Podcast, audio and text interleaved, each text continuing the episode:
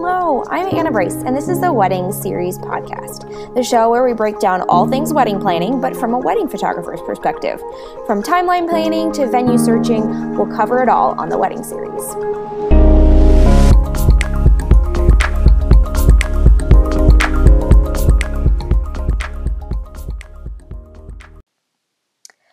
And welcome to the first episode of the wedding series.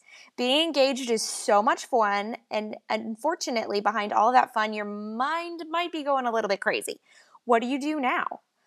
I've been gathering everyone, and the most common thing I hear after getting engaged is, but now I have to plan a wedding and I don't know how to do that. So I'm here to announce this podcast, the wedding series. I'll be talking through multiple topics with y'all. We'll cover everything from budgeting, bridesmaids' dresses, wedding planners. We're hitting all of it. And we'll even talk about ways to keep photography in mind while you make plans for your dream day. So let's get going. Go ahead and grab your coffee, tea, whatever your jam is. Sit back, put your feet up while I pass on all from the last seven years of being a wedding photographer and from planning my own wedding. The first thing I always tell my brides is directly after getting engaged, don't worry about wedding planning. Tell your family, tell your friends, take time and just enjoy being engaged. Soak it all in because this, you know it. Grab your BFFs, go get a manicure, throw an engagement party, and just have fun with your people. Everybody will constantly be asking to see your ring, so I do always recommend having a nice set of nails as an extra confidence booster. The next thing, designate a ring spot in your house. This is something my mom recommended to me when I got engaged because I was so paranoid about losing my gorgeous ring, but there were times when I really did have to take it off.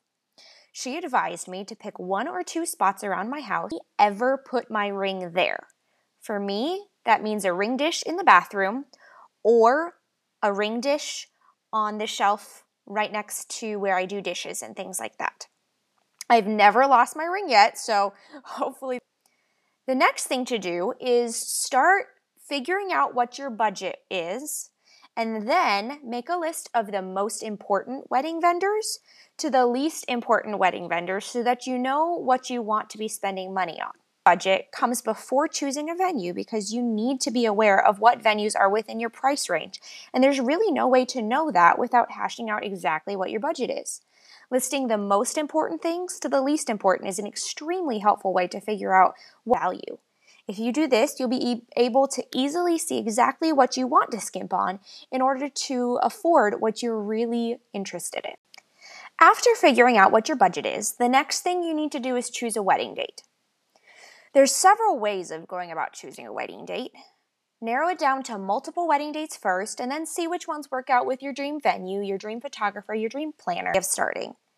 Also, you need to think through what season do you want to get married in. If you've always dreamed in getting married in September, get married in September. You don't have to budge on that. If you are a teacher, you might not want to be getting married in the middle of school. 18 things you got to juggle instead of just focusing on your wedding planning, which you could do in July. Maybe you've already decided what venue, photographer, or planner you want to work with. Contact them and see what dates they have available. You can never go wrong. Venue date and your wedding date based off of your who your dream vendors are and when they are available. Once you have your date and your venue, go ahead and book your wedding planner, your photographer, your florist, all of that.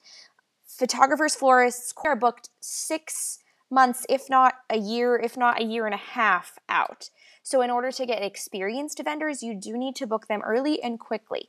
But that being said, make sure you do your research on each of them. Look at reviews on the Knot. Know that you won't have anything to worry about closer to your wedding date. I also highly recommend meeting them at least over Zoom, if not in person, so you can talk with them and make sure you get along and make sure all your personalities vibe. That's something that I do with each of my couples because it's just on a wedding day. Once you have your date and your venue chosen, go ahead and choose your wedding party and ask them. You can either just ask them outright or you can go on Etsy and find a cute little ask box, totally up to you. Keep in mind that everybody's to have an opinion of who should be in your wedding party, who might get offended, but honestly, just choose the people that you know you're to be friends with for a really long time. That might be one person, that might be 17 people. It's totally up to you. Something super fun to do right after you get engaged is to go dress shop people. Um, I actually had my first dress appointment before we were even engaged. Um, but then my fiance husband actually surprised me ahead of time. So I went to my dress appointment and I was engaged at that. But go in with the mindset that you don't need to buy anything the same day. Just get an idea of the style of dress that you like that looks best on your body.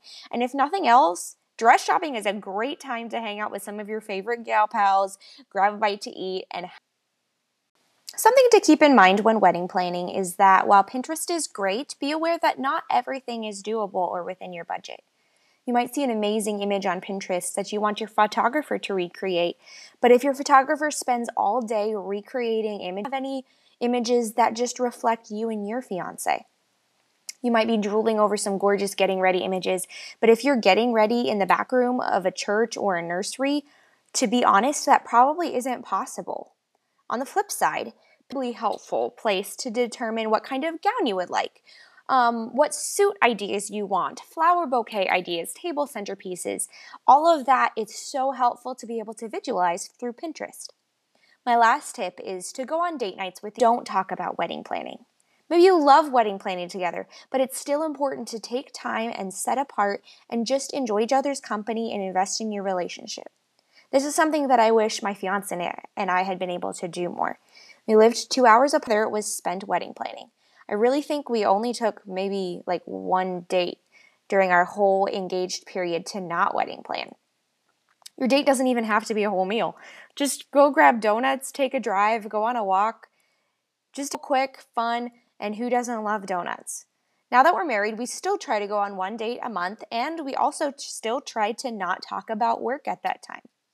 I hope all of this was helpful for you and not overwhelming. Please reach out to me if you have a specific topic or if you have any questions about anything. Have a great day.